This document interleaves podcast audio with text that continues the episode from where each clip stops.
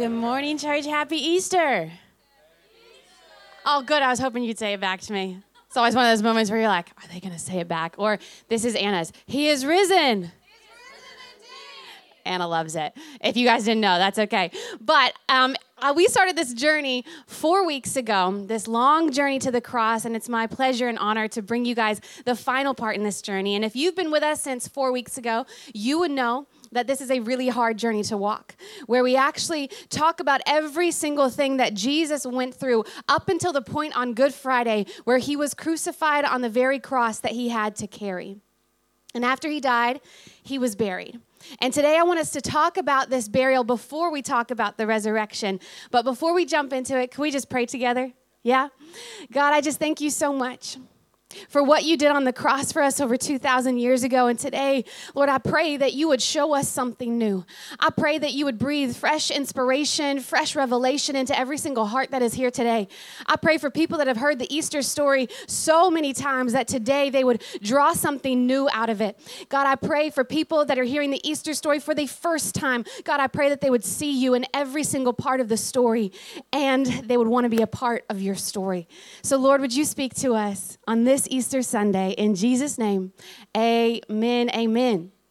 Well, we're going to go to Matthew chapter 27. If you brought your Bibles or your Bible app, you can follow along with me. I'm going to start in verse 57. It says, As evening approached, there came a, a rich man from Arimathea named Joseph. Say, Joseph who had himself become a disciple of Jesus. Going to Pilate, he asked for Jesus' body, and Pilate ordered that it be given to him.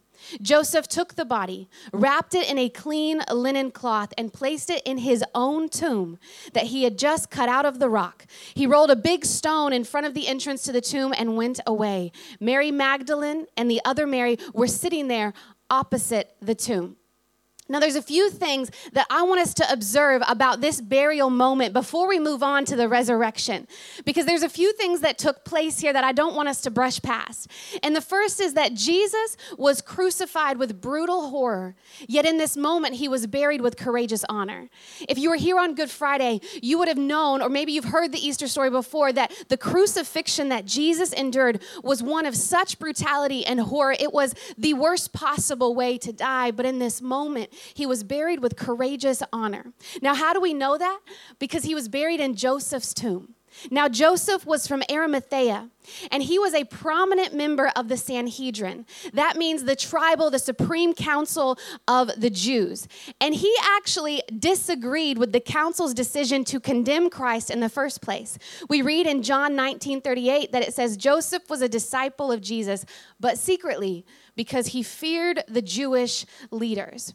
So, in this moment, after Jesus has been crucified, he insists that he wants the body because he wants to give Jesus an honorable burial. And he only has the, the family tomb that is quickly available, his very own. And so he offers up his own tomb so that Jesus could be buried there. And now, for a member of the elite, a member of the Sanhedrin, to actually request the body was very courageous because he's going against the very council that condemned Jesus in the first place to be crucified. So, by requesting the body, if he wasn't at the request of the Sanhedrin, he could actually been, been could have been associated with Jesus Jesus' alleged treason. And oftentimes, officials like to pin certain charges on members of the elite so they could confiscate their property. And so we know that Joseph was a secret disciple. But in this moment, he had to step out of hiding and actually profess his love for Jesus in this moment to give him an honorable burial. He couldn't have saved Joseph from, he couldn't have saved Jesus from the crucifixion, but in this moment, he said, But I could bury him with honor. And Jesus was crucified as the worst of sinners, the worst, most excruciating, painful, delayed death, yet he was buried as the high priest and savior. And we know that because he was buried in white linen. Linen literally means white because of its brilliant whiteness of bleached linen, and it was a fabric of the wealthy. It was for the elites, the Israelites. It was a fabric of those who were part of the priesthood. And so the linen of the Israelites was so fine that the priests would often appear in this glittering white apparel, and Jesus is buried in the brilliant white which is actually reminiscent of his moment of transfiguration on the mountain. In his death, he is buried in the fabric of the high priest. So he's not buried uh, in this, other words, he's buried as who he truly is. He was recognized in this moment as the high priest. Jesus, when he was crucified, it was as if he were nothing. But in this moment that he's buried, it's as if he were everything he said he was, because he was given an honorable burial. Now, oftentimes, Romans would leave the corpses of crucified people just out for wild animals and birds to scavenge because they were nothing. These were the lowest members of society. They didn't care about the bodies. But he knew because the Jews were the ones who actually requested that Jesus be crucified, he was going to grant the Jews the body so they could decide what they wanted to do with it. But even then, Jewish executions would normally lead to very dishonorable burials, just in a public grave with other criminals. But in this moment, Jesus isn't buried in a public grave with other criminals. His body isn't left to be scavenged, but his body is taken down and placed into a new tomb carved into the rock. And there's this incredible devotion that Joseph lavishes upon his body to give him an honorable burial in this moment. Now, the reason I wanted to highlight this is because Jesus' burial is not reminiscent of the death that he died on Good Friday, but rather the way that he will rise on Easter Sunday. He's not buried in accordance with what was, but rather what will be. And before we move on, I just wanted to share this moment that, that God spoke to me about when I was preparing this message because I was thinking about the, the courage and the loving tenderness that Joseph displayed in this moment and I was reminded of another Joseph, the earthly dad to Jesus. See, he was a man, that's making me emotional. I was emotional when I wrote this too. But it was a man named Joseph who found the place of birth for Jesus a humble manger, a stable where animals were kept.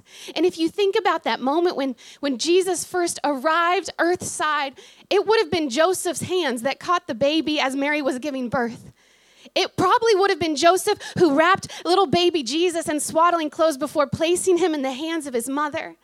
And then I love that just God is so in the details. Because even though Joseph, his earthly dad, died somewhere along his adolescence or early adulthood because he's not referenced in any of his ministry years, nor is he present at the crucifixion, but then there's a man named Joseph from Arimathea who finds an honorable place for him to be buried.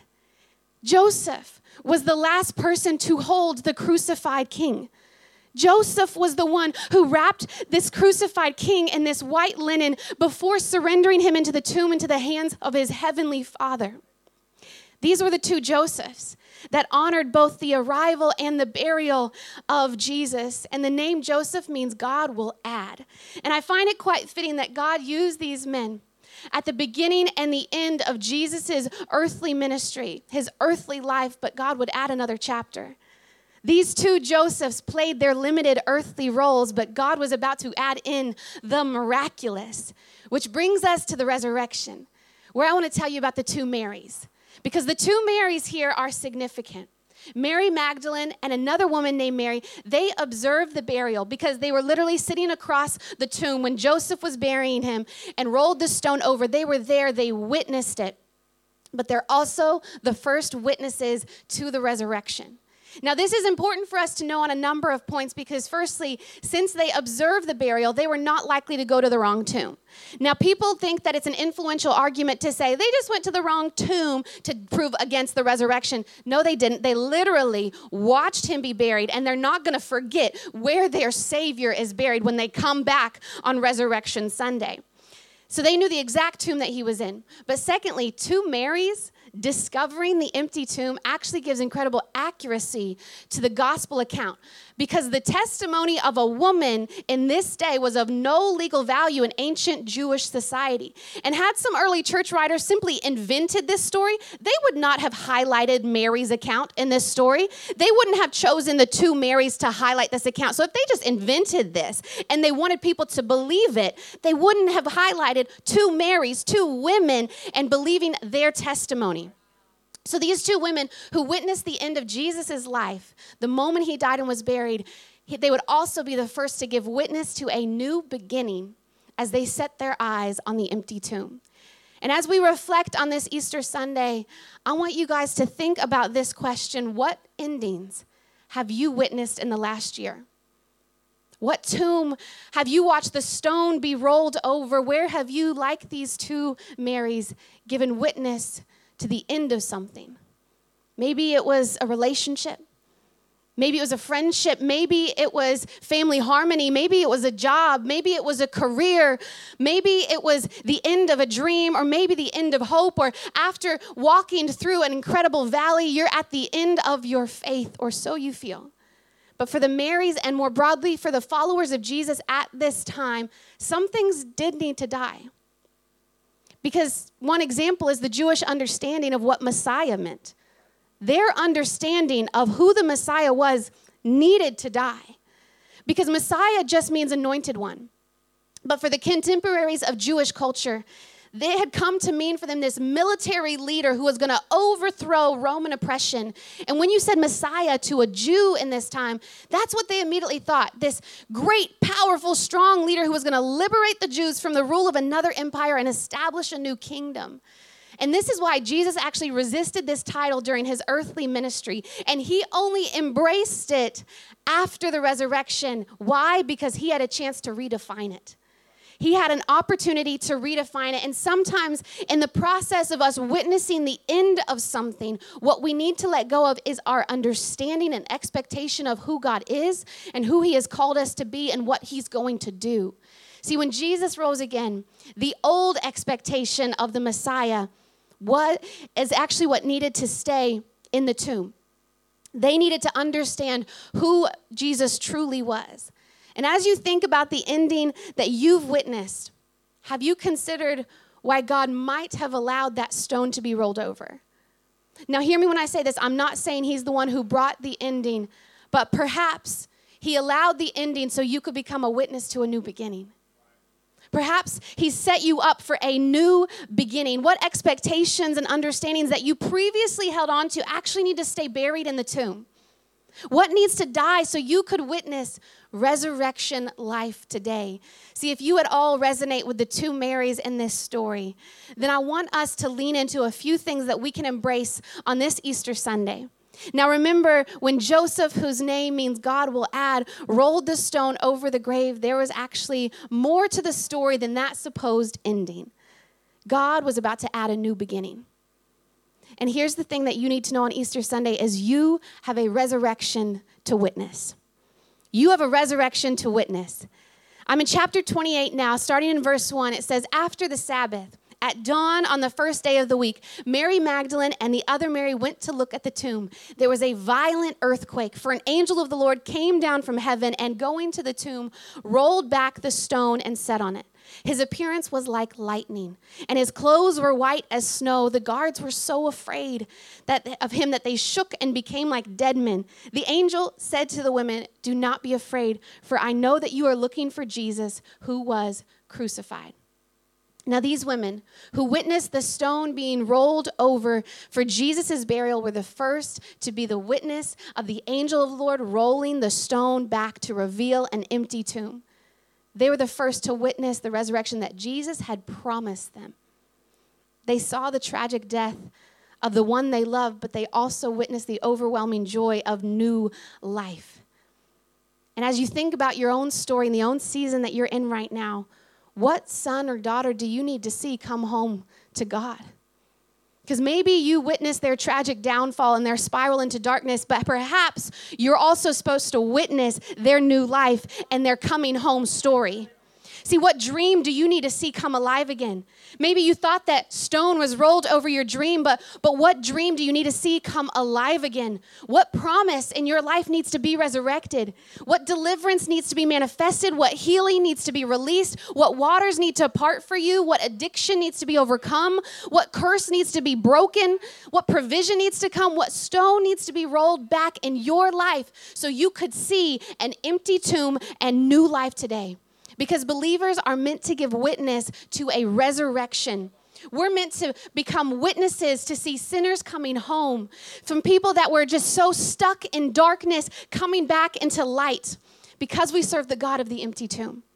So, my friends, I want you guys you, to ask yourself this question Where in your life are you expecting to find an empty tomb? Where are you expecting to find that miracle? Where are you expecting to find that resurrection life? What are you willing to let die so that God could bring new life for you today? And here's the thing the new life might not look like the old life because there's some things that we need to leave in the tomb. The new job might not look like the old one, the new dream might not look like the old one.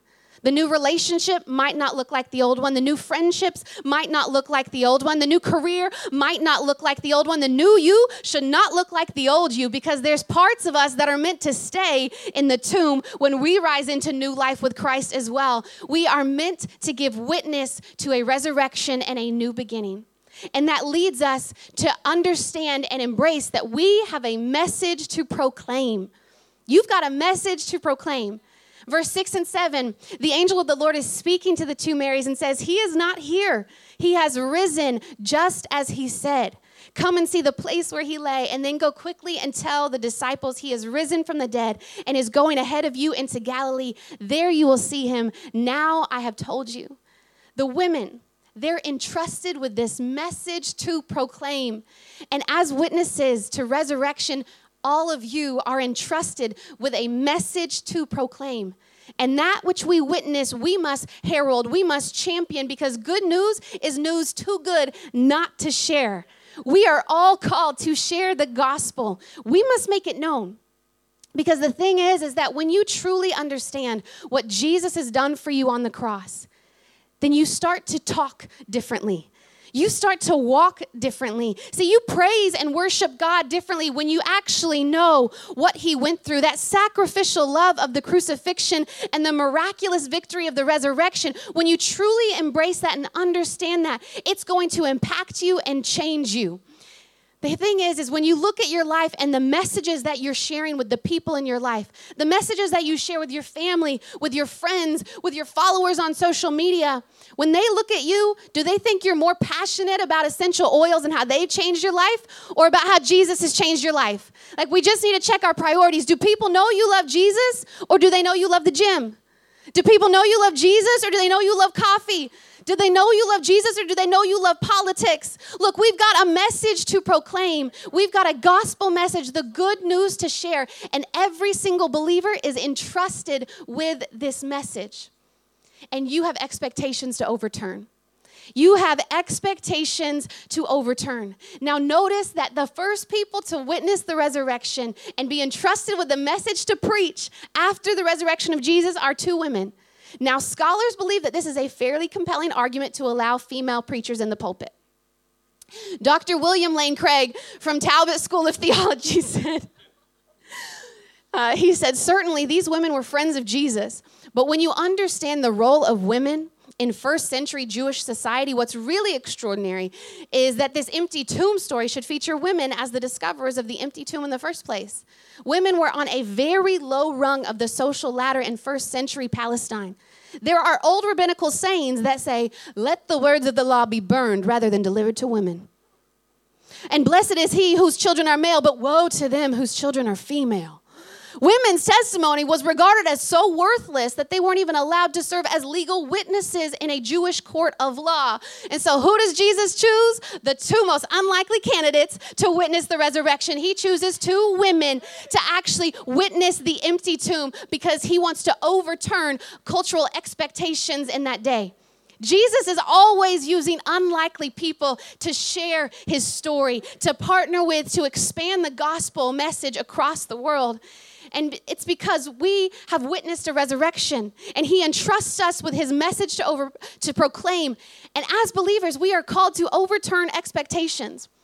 Look, as a graduate from Harvard University, which is quickly becoming one of the most liberal institutions in the world, don't get me started, it was unlikely that I was going to become a conservative Christian pastor. I was an unlikely candidate, but God chose me and He entrusted me with a message to proclaim. And so I am compelled to, comp- to share this message and overturn expectations of what I'm supposed to do and what I'm supposed to share based on my education. Look, Frosty is the son of an atheist, and he was in a family of non Christians. And, but he was an unlikely candidate to be one to become a Christian pastor. but he witnessed a resurrection in his own life. And because he did, he was entrusted with a message to proclaim. And so he was an unlikely candidate, but God wanted to use him not based on the generations that came before him or the family that surrounded him. And the thing is is you might be in a family of atheists like Frosty was. Or you might be in the battlefield of a liberal classroom like I was. You might have a criminal record. You might not know how to actually read the Bible. You might have been raised in another religion entirely. You might have lived a past life that you feel like you could never run away from, and there's past mistakes that haunt you. But you, my friend, are an unlikely candidate, and that's Jesus' favorite kind. And God is hoping to use you to carry his message to people around the world and overturn expectations of how your life should have turned out simply because of the generational struggles that came before you or the worldviews that surround you. As believers, we have expectations to overturn. And when the world thinks that we should be divided, we need to stay united. When the world thinks we should be overwhelmed, we should stay peaceful. When the world says we should lose hope, we should hold on to hope. When the world thinks that the church is declining, that's when we advance because we are witnesses to resurrection. We've got a message to proclaim and expectations to overturn. It is simply who we are. Keys can come join me now. But the final thing you need to know about this story is that you have worship to bring. You have worship to bring. Verse 8 and 9 says, The women hurried away from the tomb, afraid, yet filled with joy, and they ran to tell his disciples. And suddenly Jesus met them. Greetings, he said. Love that. Jesus has just appeared in new life from resurrection, and these two women are running back to tell the disciples, and Jesus is like, Greetings. Here I am. But Jesus appears there, and their response was they fell to their knees, they clasped his feet, and they worshiped him. See, witnesses to resurrection, they have joy in their hearts, they have a song in their mouths, and our response to his resurrection should be worship. The kind of worship that brings us to our knees in humility before our resurrected King. It should be the kind of worship that brings those happy tears to our eyes where we're so overcome and so overwhelmed that we don't know how else to respond. It should be the kind of worship that makes us drop in awe of his victory on the cross. Because he did everything he said he would do. He went to the cross for you.